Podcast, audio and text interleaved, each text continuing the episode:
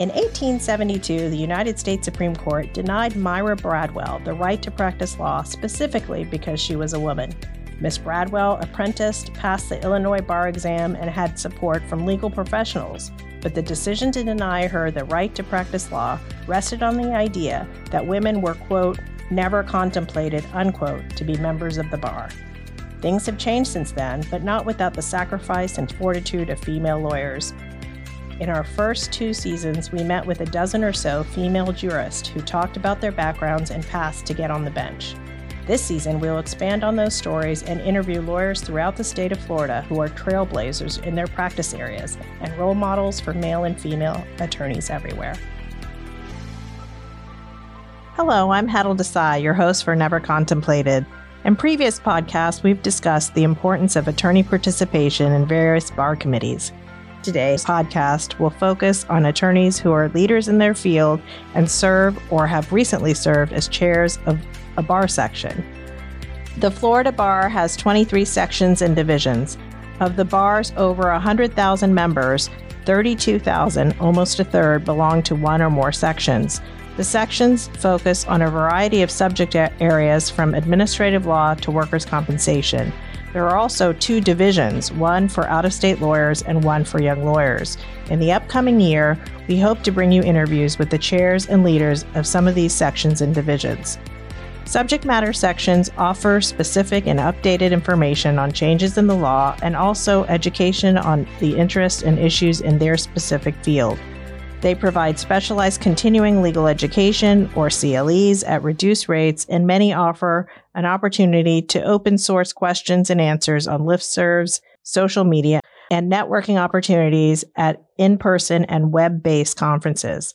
Some offer free membership for law students or reduced rates for younger attorneys who might be interested in joining the section or field.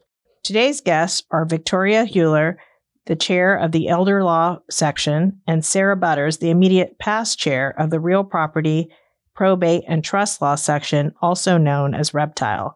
Both attorneys are Florida natives, graduates of FSU Law School, and both now live in Tallahassee, Florida. Welcome, ladies, and thank you for being here. Before we get into the nitty-gritty of elder law and real property, probate, and trust law, and why you practice that kind of law, I wanted to hear each of your stories of how you got to this point. Victoria, I want to start with you. I know you're a Florida native. Tell me a little bit about where you grew up. Yes, I am a Florida native. That used to be something we had bumper stickers for. I don't know if that still exists, but you had to kind of call yourself out many years ago when you were a Florida native. So, right, I was born in Clearwater and grew up in St. Petersburg, so mid-Florida girl, which, you know, I think is composed mostly of Northerners, frankly. So, and some Canadians. I remember Canadians on the beach when I was growing up. But yeah, I've been in Florida since 1964 when I was born. We moved away for a couple of years to go to Maryland, where my dad's from, but didn't stay there that long. So Florida born and raised. Because it was too cold. That's what my mom said. Yeah, they lived in a farmhouse where the floorboards let all the good cold air in. And yeah, she was a Florida. Well, she was actually originally from Michigan, but for most of her years, she grew up in Florida. I think they moved when she was 7. So, right. She just wanted the heat. And so we moved back. Dad's farm dream didn't last very long, but I think he got enough for it where he felt satisfied. And the marriage stayed intact. They're still alive, still married to this day. And where are they? They're here in Tallahassee, actually. Mm-hmm. Great. Sarah, how about you? I know you also grew up in Florida. Born and raised in South Florida, Boca Raton. My parents, just like yours, were suburban New Yorkers, not yours, but suburban New Yorkers, people who like finally migrated down here. But by the time they migrated, I was actually in Florida, born in Florida. So born and raised Boca Raton. Well, Sarah, I know that you had a kind of unusual upbringing, not unusual, but let's say non-traditional. Tell us a little bit about your community upbringing. Yeah, I call it a hippie upbringing, but, you know, I think the better word is Victoria's, that it was a, sort of a communal. But yeah, I was raised very sort of, you know, multi-family, just sort of everybody taking one for the community, watching each other's kids and, you know, work constantly over at other neighbors' houses while our parents were, you know, working or doing things. So very artistic, a very creative bunch, a very non-traditional bunch. So no lawyers in your family? No. I'm that first and probably only. You know, it's interesting because I just think that that kind of environment sometimes lets you all thrive, but none of us ended up in the arts. Like we all ended up, I'm a lawyer, my brothers, the restaurant business. My other brother's an ad executive. Like, it's very, it's very sort of not the most creative fields for growing up in a community that was very open-minded. So, well, you, I know that your father worked for NASCAR. Well, he didn't work for NASCAR. It was before NASCAR existed, actually, or at least in any popular sense. But yeah, he was sort of worked on a pit crew of a guy who raced, and we just traveled around. I remember spending a lot of time as a child in, like, you know, the pit crews in Daytona Beach, which wasn't cool then. It wasn't. It certainly wasn't expensive. Nobody wanted to be there, you know. So yeah, living out of, like, you know, basically what would be van life now, you know? So it sounds so good sometimes, doesn't it? You know, as a kid, I think it's a wonderland. As an adult, I couldn't do it. I couldn't do it today. But yeah, as a kid, it was like, here, you know, just sky's the limit in terms of, like, the exposure you're going to get in any given day. So, Victoria, what about you? Did you have any attorneys in your family? No, it's funny how parallel Sarah and Sarah and I've been friends for quite a while, but there are things I didn't know. So this is that's fascinating. Why we do these podcasts. So. No, this is really great. Yeah, no, only lawyer in my family to this day that I can think of. I'm trying to think of how far extended it goes out, but definitely neither of my parents. Mom was stay at home, and then she worked for the school system because we were in school, and then she worked for some banks in St. Pete. My dad's always been in banking, lending, that kind of thing, real estate, later in years, corporate real estate. No lawyers. My brother works for DBPR here in town. My sister is retired military up in Virginia. It's just three of us. So yeah, no, I didn't know any lawyers. In fact, you know, Heddle, we talked before. I didn't like lawyers. Like, lawyers were not on my radar of people I admired or wanted to aspire to be. And somehow I ended up being one, you know, so. Well, tell me, when was your first encounter with an attorney? Was it on TV? Was it in person? Well, okay. The good news is I've never been arrested. I've never had contact with a lawyer that way. But yeah, so my impression of lawyers, I think, was as a kid from television or something, and seeing, you know, what we back in the day, it's not a nice thing to say, but back in the day it was ambulance chasers or whatever. You know, I had this kind of sour impression of lawyers, right? It's like these, you know, get rich quick kind of, you know, and the ones that are all puffing up and acting like they were the best thing since sliced bread. I thought, ugh, you know, I don't like lawyers. And so I think at some point when I finally decided I was going to go to law school, I thought, well, I'm going to not be that lawyer. My impression, whatever it was, I wanted to not be that lawyer. I wanted to be the other kind of lawyer that I envisioned was the white hat or the good lawyer or the whatever, you know, something that I aspired to do as an attorney and use the tools of the trade, because being a lawyer can be extremely powerful to remedy wrongs, right? So I found out that being a lawyer actually was so much more and so much better, right, than my first uninformed impressions way back when. How about you? When was your first inkling that you might be a lawyer or encountering lawyers? I was always sort of fascinated, and I still am today, with, like, true crime, you know, that kind of, like, podcast. I didn't really like the dramatization of it, but I was always fascinated with, like, true crime. And so I ended up going to school and majoring in criminology. It's never what you think it is, because it's also sort of sensationalized in other ways, but I knew I was going to end up in the legal field someday. I thought it would be criminal law, but it ended up not being it. But I don't know why. I just knew. And I am the youngest of four children. I'm also a twin. And there is something. I didn't know that. Yeah, I have a twin sister. There's something to me that, like, was always very attractive about structure and law and order and fairness and equity, especially when you're the youngest and smallest of four children. Like, if you don't have those fairness parameters, you get run over in a household that large. You know, so I always knew that the law appealed to me and I'd end up in it someday. Well, we're jumping a little bit ahead. I know both of you are double Seminoles. Is that right? That is true. I call myself a triple Noel because I went to undergrad and law school, and now I teach at the law school. So I call myself a triple Noel, for better or worse. Yeah, you're entitled to that. For better. Definitely. So you both went to FSU. You were criminology. Victoria, what did you major in? So here's another parallel for Sarah. This is after undergrad, but turns out, Sarah, that I actually did practice in the criminal arena. Oh, that's interesting. Yeah. So in FSU, they had a criminal externship program. So I chose to do that my third year to get some practical experience. And then I got a job as an assistant public defender here in Leon County my first year as a lawyer. So I did criminal law for 2 years. It was fantastic. It was like the best thing ever to get that boots on the ground, courtroom experience, try cases, jury trials, motion practice, the whole nine yards. But undergrad, I was a psychology major. I have a Bachelor of Arts in Psychology with a communication minor. You know, it's a generalist degree, right? You can kind of do anything. And actually, I went and sat for the GRE exam. I took the morning was the general exam, and then afternoon was going to be subject. I thought, I'm going to go be a psychologist.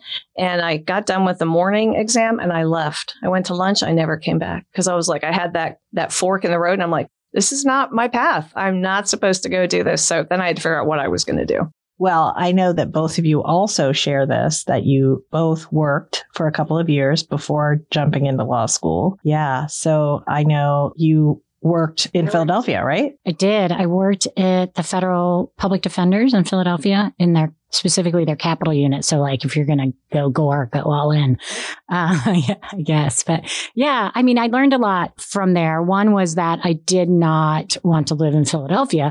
Mm-hmm. And my car stolen 3 times in one calendar year. Oh my God. They kept finding it. They kept finding it and bringing it back to me. I was like, could you just keep it? But the other thing I learned is that I'm smart enough and I can do this. And so I left there and went to law school because I knew from just being exposed to that I could do more than I was an investigator at the time. It's like, I can do this job. I should just go to get a law degree and do this job. Well, tell me what kind of things you investigated for. Well, it was the capital crimes unit. So they were all homicides. They were pretty, inner city sort of stuff. I mean, I don't really have a fear level about inner cities like maybe some people do, and maybe I was just naive because I was in my mid-20s at the time. But I just thought substantively it was really interesting, just really, like I said, I love true crime podcast or story. I'd love to sort of peel back the layers and see if everything that is being alleged is actually accurate. And so I, basically did investigation and background stuff on capital crimes. And ultimately, I just was like, that's not for me. I probably did want more of a desk job than running around inner city, knocking on doors, but investigating the killing crimes of someone. Yeah. So I came back. I thought I would go back into criminal law after law school. And I just got, veered into a different direction that ends up really being fitted for my personality type. But I did idealistically think I was going to go be a criminal defense lawyer for the rest of my career. Victoria, where did you work in between? So I worked right after I had that fork in the road, that epiphany. I somehow found my way to Father Flanagan's Boys Town here in Tallahassee. So a lot of people don't know. They're from Omaha, Nebraska.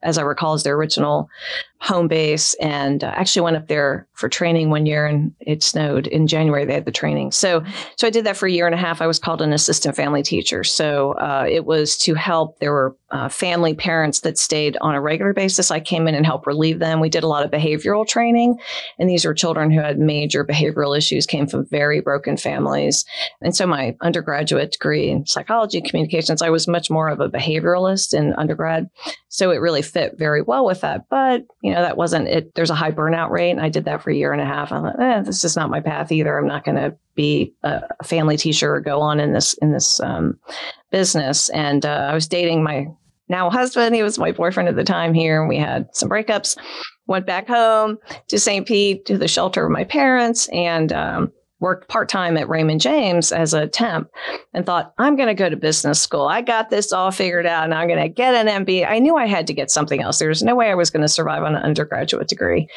So I worked for a great guy, Mike Cole, down in St. Pete at Raymond James. And I guess I was still finding myself. And I think he would have kept me there. I would have had to have been like a glorified secretary of some sort, but because I didn't have any business training. But anyway, long story short, we started talking about law, and he said, well, go talk to my ex-wife, who they were very friendly, had 2 sons. And I went and met with her, and she was a cool lady. She had me over for dinner. She cooked spaghetti dinner, introduced me to her kids. She seemed great, had a handle on things. She represented Tampa International Airport and other big corporations. And it seemed real to me then, oh, I can do that. I like her. She's nice. She's not haughty and arrogant. And, I thought, I can do this. I love to talk. I love to argue, people most of the time. And so she got the fire burning. And so I said, yeah, I'm going to do this. Took the LSAT, did well, applied to law schools, got admitted. Boom. My husband and I got back together. So I decided to go to FSU. I could have gone to CU and been at Buffalo in Colorado, but I was dating. And my husband later says, I would have followed you out there. He was in graduate school. And I was like, but I didn't know that. So I'm in FSU twice, which is awesome too. So. And you're still in Tallahassee, both of you. Yeah, absolutely. Yeah. Raised our kids here, the whole nine yards. So we talked about some things that you share in common. And now I'm going to veer off into the differences of what you practice now. Victoria, you do elder law. Tell us what that is. Yeah, it's a lot, actually. We like to say it's a holistic practice. So, there is a lot of kind of the psychology involved, a lot of communication, a lot of coordination, problem solving. I spoke recently to the National College of Probate Judges in Tampa, and I said to them, our focus is on the person and not the transaction. So we want to know what that person needs when we're doing a planning or we're in a guardianship or we're doing probate. What's the person's need? And then how does that branch out from that need? In other words, what family members are connected to that need? Who do we need to pull in as a resource? Who do we need to refer out to? Like, I know the Real Property Probate and Trust Law section, a lot of 40% of their members are real estate lawyers. I don't do real estate law. So I would, have to say, oh, you need a real estate lawyer for this piece of this holistic component that we're trying to do for you, this planning or this problem solving. So it's somewhat social work. I mean, my social worker friends don't really like me to say that because I'm not a trained social worker. So it's like, I know I'm not a trained social worker, but we do end up doing a lot of the same kind of things in terms of problem solving, but in the legal arena, and tapping into a lot of resources to make sure the client's needs are met, however we need to make that happen. Sarah, we were talking about the Real Property Probate and Trust Law, and we're going to refer to it as Reptile because I think that's what it's referred to. Everybody refers to it like that. Yeah. It's catchy. Yeah. Now, I know you don't do all of those things, but you're the immediate past chair of that section. Tell us what you do. Well, so I, although I'm chair of Reptile, I wouldn't couch myself as a real estate lawyer, but we cover both real estate law and probate and trust law. I think we overlap with self-identifying elder law lawyers in a lot of ways, the probate, the trust aspect, the estate planning aspect, guardianship, things like that. We, probate and trust lawyers or those who are in our section don't typically do special needs, work, Medicaid qualifying work. Is that something that elder law lawyers do? Yeah, I think they've got that skill set that we sort of just don't focus on. And so I think, we do overlap a lot in some things. I think a lot of our lawyers would self-identify more as like, they're more transactional lawyers and litigators as opposed to like the social working end. I certainly don't have a lot of the tools that you would need to take an elder law approach. I don't have on my, Rolodex, so to speak, case managers and social workers and, care managers and things like that you might need for an aging person who is struggling with, how do I stay at home or how do I, make sure that my long-term care needs are met. So I think that's the primary difference between our two sections, is the real estate aspect. And then also that there are some minutiae of elder law that we just choose not to sort of focus on. We're big enough. We got enough to do. Well, and I'll kind of just add to that. Sarah's right. And I actually do litigation, but I think I'm, if Sarah were an elder law attorney, we would be more unique because a lot of elder law attorneys do not want to do litigation.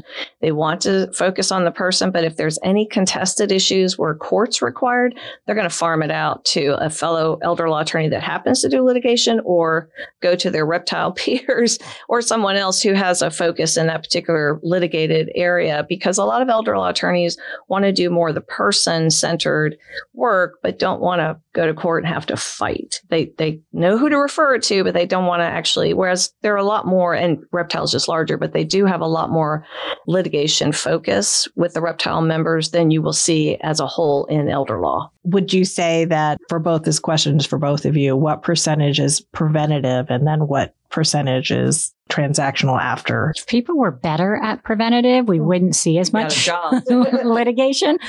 I mean, look, some people are just born to litigate. They're just, contentious to begin with. But I think good lawyers do as good a planning as they can to prevent litigation because that's a service to your clients. But inevitably, things may fall apart. People may contest even the most obvious of outcomes, you know, so, but there is a whole niche of people who specialize in either real estate litigation, or we call it fiduciary litigation, but litigation related to trusts and estates and fiduciary duties. And there's so much of it that you're able to specialize in just that one thing, as opposed to a general trial lawyer. So it's interesting how much litigation is out there, and it's not getting any, it's not shrinking that field of work. If anything, there's just more and more of it. You both seem to be helping elderly people, or people preparing for their elder years.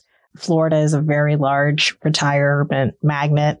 A lot of people, and ironically, you in St. Pete and you in Boca, I think of those as retirement communities. That it's interesting that you're both from those areas. Tell me what is unique about Florida and practicing in Florida. It seems like we would have it down. Mm-hmm. Well, I think a couple, the uniqueness may also involve the snowbirds, right? So we have, especially in South Florida, mid-Florida, less in Tallahassee, but we're seeing more of that now here, where people have two residences. You know, they have a primary residence maybe in Florida and a second residence somewhere else, or vice versa. So a lot of my South Florida colleagues particularly have to have their dually licensed. I actually am dually licensed. I'm licensed in Georgia as well, although I only do any work in South Georgia and very little at this point, mostly guardianship and a little bit of probate. But so we have those issues. So, and we have, you know, cross-border issues, like mom's, you know, gone back to New York to visit, and somebody's not letting mom come back home to South Florida to live, you know, one of those kind of things. So, so it can be multi-state, still state law focused, but still presents additional issues, because now you've got more than one state involved, more than one home potentially. So it just kind of expands that world of, how do we solve this problem? Because they're in a different state and we got to figure out how to get them back, or whatever the issues are at the moment. Yeah, I think in addition to the migration, one of the biggest challenges is just keeping up with the demand. There are not enough elder lawyers, estate planning lawyers, probate lawyers to keep up with, you know, our population specifically in Florida. We try through the law school and through mentoring programs and through outreach to try to get young students and young lawyers into our fields, but we're competing just like every other set. You know, there's these sparkly fields of practice that people want to chase for money reasons or fame reasons or whatever the case may be. I don't look at elder law and probate and trust as being like high publicity, fascinating, maybe not even that lucrative, but the demand is incredible. There's so much work out there and never enough people to do it. Well, here's your opportunity. What would you tell a young attorney who's thinking about going into the field? Why would they want to go into elder law or trust and probate real estate? If you're looking for a job, there's plenty of them. I think there always will. There's, what did they say? There's two things that are certain, death and taxes. There will always be work in sort of, you know, the planning and transition of death. The other interesting thing that when I worked at Holland and Knight for 17 years, we used to call the Trust and Estates Department the bonds in Holland and Knight's portfolio, because we were always busy when real estate was slow, when mergers and acquisitions were slow, when, you know, the market was driving other industries to slow down. We were the bonds in the portfolio that were always just sort of steady busy. So I think it's a great field for people who, you know, want to work with people, you know, I mean, we have corporate clients, plenty of banks and things like that. But most of my clients are just people. And, you know, it's delightful to just be able to help someone on a real grassroots level accomplish whatever their personal goals are. Victoria? Yeah. And so I agree with that. I think the other piece too is that you don't just get one person, you get a family. Like, at least with elder law, I think that's true for estate planning too. So you might see a middle-aged couple and you're doing their planning, and then they have kids, and we're doing a lot of work where we have adult children who've just aged up into adulthood, and we offer at my law firm to just do their advanced directives for free, just to get them set up right away as an 18-year-old. You're going to have an advanced living will, healthcare surrogate designation, and a durable power of attorney if they want one, maybe even a last will and testament, although they don't really have anything at that point. But we want to get them started early with the thought process of, I need to take care of myself. I am an adult. There are, you know, things I need to do. And then we also get on the other spectrum, the aging parents, possibly. So, I come back to Victoria because she did my estate planning. Now I've got a mom she never did estate planning, and we need a guardianship. She's got Alzheimer's. She can't make her own decisions. So now we have to go to court and get a guardianship, or maybe mom comes says, Mom, you've never done a will, you've never done a power of attorney, and you've got a diagnosis, you need to go see somebody because you need to do those documents now before it's too late and you can't make your own decisions. So you end up getting a unit, and then those are, I mean, they refer out too. If you do well with those clients, they're going to bring their neighbors and their other extended family members in. So in Tallahassee, our area is real communal. I mean, people like, you know, it's small enough where they like to refer friends and family to the lawyers that they work with. So it's just, to me, it's an easy network for a young lawyer to kind of be that go-to, almost like the old style family lawyer, you know, back in the day. Well, tell me a little bit about your practical life. You know, I know that you, Sarah, work for a big firm, and now you work for a biggish firm for Tallahassee. I worked for Holland and Knight for about 17 years, both in their Palm Beach office and then up here in Tallahassee. And phenomenal training ground for a lawyer who wants to specialize in something. Tallahassee, I think, sometimes has a lot of generalized practitioners that take a lot of different things that walk in the door just because it's a smaller town. But I think Victoria and I have been fortunate that we both have been able to specialize in a particular thing. And so I don't take the family law, like divorce custody case or the, you know, DUI in town. I just take trusts and estates. And I do think that's a big luxury. Well, tell me about your hours and what, if someone started in your field, what would their day be like? Yeah, I think, you know, for transactional lawyers, even generally, I think it's a much more predictable 9 to 5 if that's what you want. Don't work on weekends if that's what you want. Litigators, you know, you're oftentimes at the whim of court deadlines and discovery deadlines and things like that. But I do think most trusts and estates lawyers, it's not sort of these like seasonal bursts or periodic bursts of chaos like a merger and acquisition might be, or, you know, trial lawyers who are like gearing up to do a 2-3 week trial. So I like the pace of the practice in that, look, if you want to work 2,000 hours a year, you will have more than enough work to do it. But, you know, I'm a very quality of life, balanced work kind of person. And I've seen 2,000 hours since I was a first year associate at Holland and Knight. So if even then, I'm not even sure. So I think it's a really nice balance of like managing your life and your work schedule and not having to, you know, burn the midnight hours if that's not something you're interested in doing for financial reasons, you know. Victoria, you're in your own firm with I think 2 other women, right? Well, no, Mary Wakeman is my original law partner. And actually, we came from a larger law firm in Tallahassee, and Mary was actually a partner there. But yeah, and then Max Solomon is our other partner, and he just became a partner this January. So yeah, and you know, I think elder law is a real niche practice too. And it's what Sarah just said, you can design it any way you want. It's actually really good for small, even solo practitioners who want quality of life and who want to direct. You know, you don't have to have a large firm with big overhead and big staff, especially with the electronic age. You can do everything fairly independently. But yeah, quality of life is a big factor for a lot of elder law attorneys. And if you just focus on, you know, one thing, you can, again, Sarah says the work's there. You can have as many hours as you're willing to put in. Or you can just kind of have a nice little easy practice. Some elder law attorneys, this is their second life. They've been a banker or a realtor or whatever, and they've gone back to law school, or they've done something else in the legal. They've been a crim lawyer. They've been a injury lawyer. And now they want a different focus. And they've had a parent who's gone through some issues and they're like, oh, this elder law attorney was amazing. I want to do that. So it really does kind of open up the world of possibilities for a young lawyer or even a, you know, midlife lawyer who just like wants other options, wants something. And day to day, every day, I'm doing something to help somebody every day, without fail. So. Well, you both are in the leadership of your sections. Victoria, you have elder law and you have the reptile, your immediate past chair, Sarah. Tell us a little bit about your sections and why somebody would want to join. And I'll start with you, Victoria. Yay. Wonderful. Well, I am the current chair, and I've been chair since July 1, I guess, technically. And I forget how many days I have left. But anyway, I was lucky to follow a terrific leader, Howie Crooks, who's our immediate past chair from South Florida. So what I love about our section, why I think people would want to be part of our section, is we are smaller. We're not smallest. We're 16 to 1,700 members, depending on when you do the count. And that's pretty much where we stay. We're never going to be huge.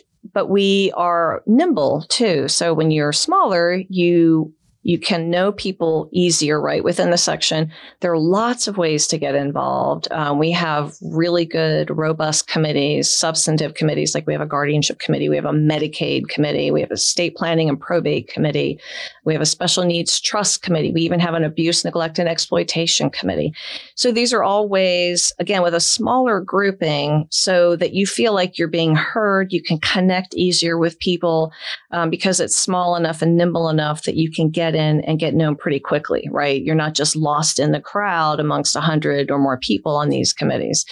And again, we take a holistic approach to things. We love being collegial with each other, where we all mentor each other. In fact, I just had a meeting yesterday with past chairs, and there was a past chair from 20 years ago. I'm like, oh my gosh, it's so great to see you. And she's winding her practice down, but she wants to be involved in the ongoing, section leadership. And our past chairs are part of that kind of connectivity and history.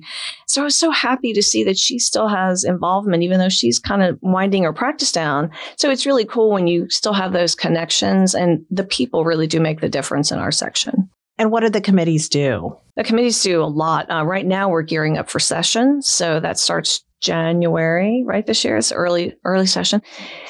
Yeah. And so each committee, in fact, more and more legislation is getting filed. Bills are getting filed. So when a bill's filed, it gets farmed out to a committee.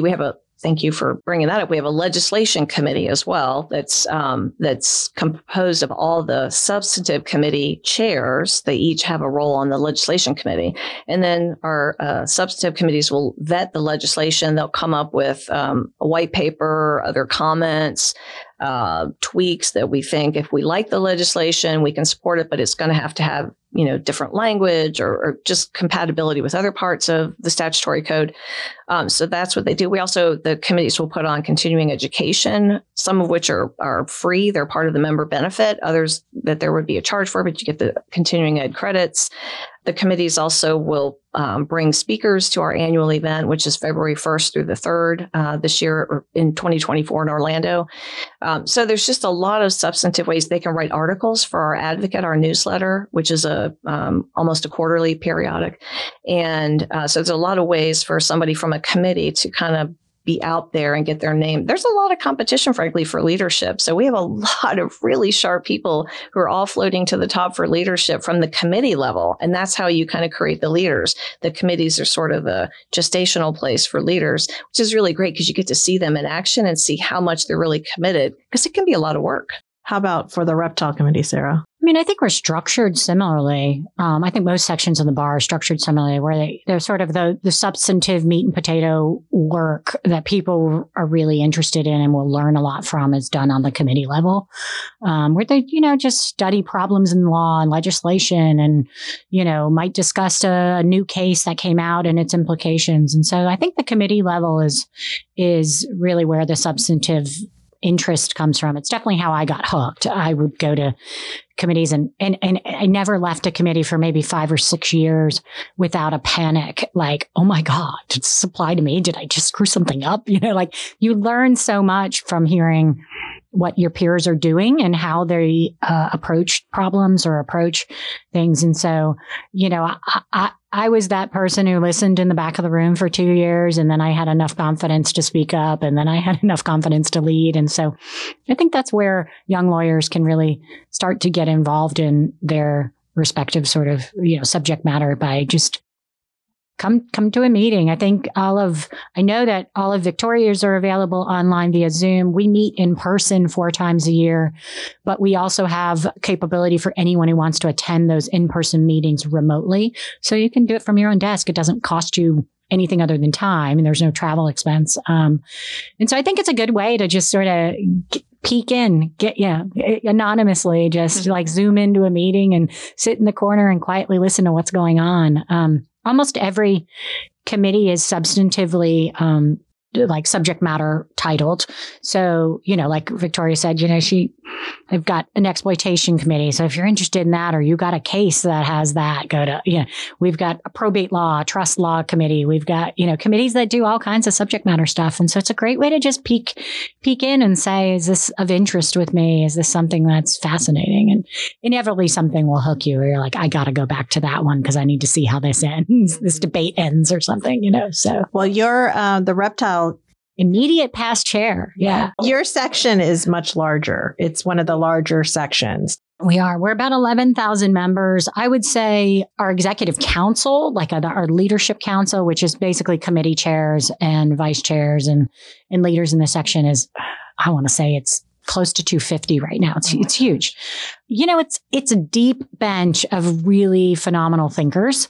Are we nimble? Like Elder Law says, we're not the most nimble. We like to debate things. We like to, you know, vet things. And so, yeah, I mean, it can be overwhelming to a first time attendee, but that's why I think that being able to attend remotely and just listen instead of feeling like you're called out to speak or called out to, you know, I think that's a great way to just sort of see how they work. And even the materials for every committee agenda are so robust and so informative that if all you did was go peek the committee materials, you find something of interest, like, oh, I've got a case that has that issue, or, you know. Let me ask you, Reptile includes real estate and then probate and trust. Tell us how those interact and how the members on the committee work together. Nobody outside of Reptile understands why Reptile is combined. Everyone's like, why don't you guys separate? You're so big. We love being together and we love discussing each other's issues. And there is a lot of crossover between what real estate, the homestead issues. We always have homestead issues come up in probate and trust matters and estate planning matters. And so we just, you know, much like how Elder Law describes, we've grown, you know, we sort of all grown up with each other. We call it, we say that the reptile kids are like the luckiest kids in the world, but they're also spoiled because they always stay in hotels that have room service and resort pools and stuff. But we get to know everybody's family. We've been together at meetings for 15, 20 years. And so our, you know, substantive interactions are where our subject matter law crosses over, but our social interactions are, you know, really, I think what keeps us together, why we really enjoy meeting together. You know, we've really structured the section in a way that reflects our membership. You know, we rotate from year to year. We have a probate and trust chair one year, and then the next year we will have a real property and probate lawyer, a real property lawyer chair. So I was the chair this past year, probate and trust lawyer. This year we have a real estate lawyer leading us. And so we alternate our leadership. We alternate sort of, you know, those things based on our subject matter. But yeah, we really enjoy being together. If you tried to separate us, we'd kick and scream. And they're so much larger. So you definitely don't want to mess with that. Yeah. And I think sometimes with the size of our section, it helps us. It can hurt us, obviously, but it sometimes also helps us. We have better bargaining power with hotels when we're planning our conferences because we're going to bring 500 people instead of, you know, 100 or 200. So I think it does help us in many respects accomplish what we're trying to accomplish too. So yeah, we like being together. I want to ask you now about other things that you do besides, I know that being chair of a section takes up a lot of your time, but what other things do you do with the bar or even outside the bar for professionalism? So I served on the bar grievance committee until I got termed out. I you know, again, they had to make me leave kicking and screaming because I thought it was the most fascinating thing that I had done. So I've served on the bar's grievance committee. Tell us what a grievance committee does. So a grievance committee is where a bar complaint gets filed against someone. It's basically the first stop. It's probably the second stop. Bar staff will vet it for just almost like what we would call a motion to dismiss. Does it state grounds for, you know, a bar complaint? Is it properly pled? Is there a statute of limitations that applies? So after bar staff vets it comes to a grievance committee and we vet it for what I would say probable cause. Does the allegation, you know, if true, meet a bar violation? And so the grievance committee sort of investigates and cooperatively analyzes the case and decides whether there's probable cause to move forward or whether a diversion program is appropriate. And so I really enjoyed seeing bar complaints and reading what sort of things people, you know, are involved in for better or worse. you know, and I enjoyed participating in that process. I got termed out, and so I don't think I can get back on for another year, but I enjoyed that. Are you going to do it? I might. Yeah, I might. Bar staff is so phenomenal. They make it so easy and helpful to you that I might. How about you, Victoria? I honestly haven't been that involved in big bar stuff over the years. We have what's unique about elder law, in addition to other things, but we have a sister group called the Academy of Florida Elder Law Attorneys, which we refer to as AFELA, just because it's easier to say. And I was president of that organization 2008, I think it was. It was a while ago. And so I did that outside. So they're not connected to the bar at all. They're just, and it's a lot of crossover. They're smaller. They're like maybe 400 members, but they're through the National Academy of Elder Law Attorneys. So in some states don't have a bar section like we do. And so that's how the other states have an affiliation, you know, for elder law attorneys. But with the big bar, I'm board certified in elder law. And so I was asked to join the board certification committee for elder law. And that was fascinating. So I did that. I think it was 6 years, maybe 4 years. I was chair at one point. And so what we do on board certification is we vet applications to be board certified. And then we also prepare the test.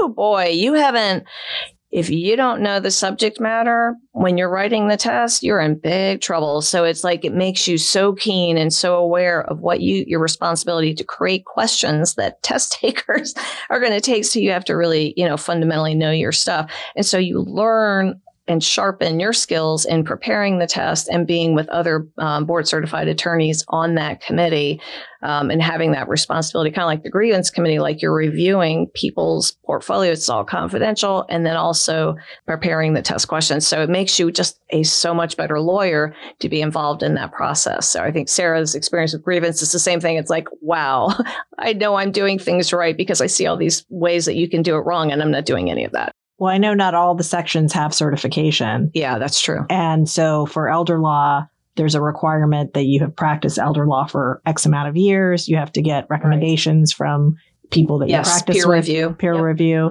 What other things? 5 years substantial practice in elder law, and there's some other sub-criteria, but right. Past peer review, you have to, an application, no criminal, issues, or if any, then, there have to have been purged or otherwise like resolved. And then judges, your peers, you have to get other people who know you, legal, lawyers or judges to comment on you and your background. There's a whole list of questions that the peer review asks to be answered. Are you respectful to counsel? Would you consider this person a professional? Have you ever seen this person get talked to by a judge in a court or been told that they're not behaving ethically or professionally? Or, so it's not just about like your knowledge, that's part of it, but it's also about who you are as a person and what you represent to the community. Because if you're board certified, you're supposed to be the highest and best in your field, right? And so we as board certified lawyers don't want a lawyer out there who's board certified, who's going around like, fighting with other lawyers in court or reaching across the table or cursing and, doing things that they shouldn't be or being unethical. So we want to try to cull those before they might have the core knowledge, but they might not be a professional, ethical lawyer. And we don't want them to be board certified. That's not the representation we want as a section. Well, I really appreciate both of you coming out. I have one last question for each of you. It's the same question. If you had one piece of advice for a new attorney, what would it be? For me, it's sort of find a good mentor. I could give you advice about how to get involved in the bar and but I think honestly, a good mentor would give you much broader advice. They would both steer you into like the areas you need to be in professionally, as well as figuring out a life work balance. So I think a good mentor, and it doesn't have to be necessarily someone in your field, it can be, but just finding another lawyer who you respect and can speak honestly about what you're struggling with and what your challenges are is valuable. Is there a lawyer in your professional lives that mentored you that you want to give a shout out to? It's funny. I feel like I've had a few. But growing up in Holland and Knight, there is an abundance of folks to lean on for whatever your needs are. And that was super helpful. There's also just like the person you go to lunch with that might have been opposing counsel, but you really clicked with. We call those friend tours. Friend tours, yeah. That's right. I still, because I taught at the law school for 12 years now. I've taught for 12 years now. I mentor a lot of my former students, some who are in my fields and many who are not, who are just like, I just need a sounding board. Mm-hmm. And I need someone who I don't report to at work and who isn't going to judge me when I ask you a stupid question that I should know the answer to, but I don't know the answer to. I can't tell you the number of former students who call me and are like, I know you tested me on this. I know I should know this, but I don't know it. Mm-hmm. Tell me again about bubbity blah. So yeah, I think just having someone, whether it's within your firm, outside of your firm, you know, is super useful. Well, Victoria, first tell me, did you have any mentors? And then you can answer my other question. Oh, yeah. And I, so my main elder law mentor was Lachlan Waldock. So Lachlan was an attorney at the Messer Caprello law firm when I was in law school and I clerked there. And she and Tim Warfel ended up leaving that firm and starting a different firm. And Tim was a probate estate lawyer and estate planning tax lawyer, LLM, and no longer with us. But Lachlan kind of studied under him, and then she came into elder law, which was brand new at the time. And I saw her at the courthouse once, and I said, "Hey, what are you up to? It's been a while." And when I was actually a lawyer at the time, and I said, "Oh, I'm doing this elder law thing." "What? What's that?" Because I was doing insurance defense, and I was about done with that. It wasn't really filling my bucket of needs. It was paying the bills, but it wasn't really my love. And so anyway, long story short, she mentored me. She actually mentored me while I was at my own law firm. I had a law firm with two other guys. We were doing insurance defense. And she mentored me while I was there. So my law partner said, "Yeah, start elder law. It's fine with us." And then she ended up taking me away. So I ended up going to work with her for a period of time. And anyway, she was pivotal and she was so good at what she did. And she had such a passion for it, such a, deep knowledge. And one of the things she taught me, which is, what I want to impart to anyone listening is, get involved. She had me join National Academy of Elder Law Attorneys, Academy of Florida Elder Law Attorneys, the section, getting on committees. I was doing a lot of guardianship, did some probate, had litigation because I had that experience. So she had me pushed into all these things. And I was a new elder law attorney. I didn't know there were lots of acronyms that scared me to death. A lot of like high-end thinking about money and Medicaid and qualification and governmental agencies and all this stuff. I was like, I don't want to do this. It's like, just go be around people. The more you're around other people who've been doing this, the more you'll learn. Get involved. Immerse yourself in the conferences that are available. Read the books. Back then, we didn't have Zoom or anything. We had tapes. Remember cassette tapes, y'all? So anyway, she was really good at mentoring me to get involved. And that's my advice to anyone who wants to join the elder law section, be part of us. Just get involved. Like Sarah said, just sit in the back of the room if you want. Doesn't really matter. Just get there. Be there.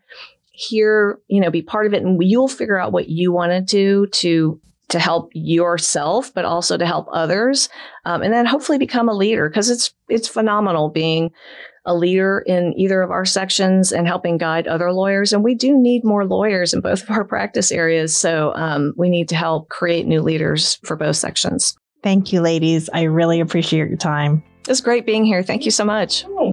I want to thank Jonathan Siegel and Clay Shaw for making us sound good, Rebecca Bandy, Katie Young, and Sapphire Austin from the Latimer Center for Professionalism for keeping us on the air. You can find the CLE number and links to the individual bar sections we discussed today in the notes section anywhere you listen to this podcast.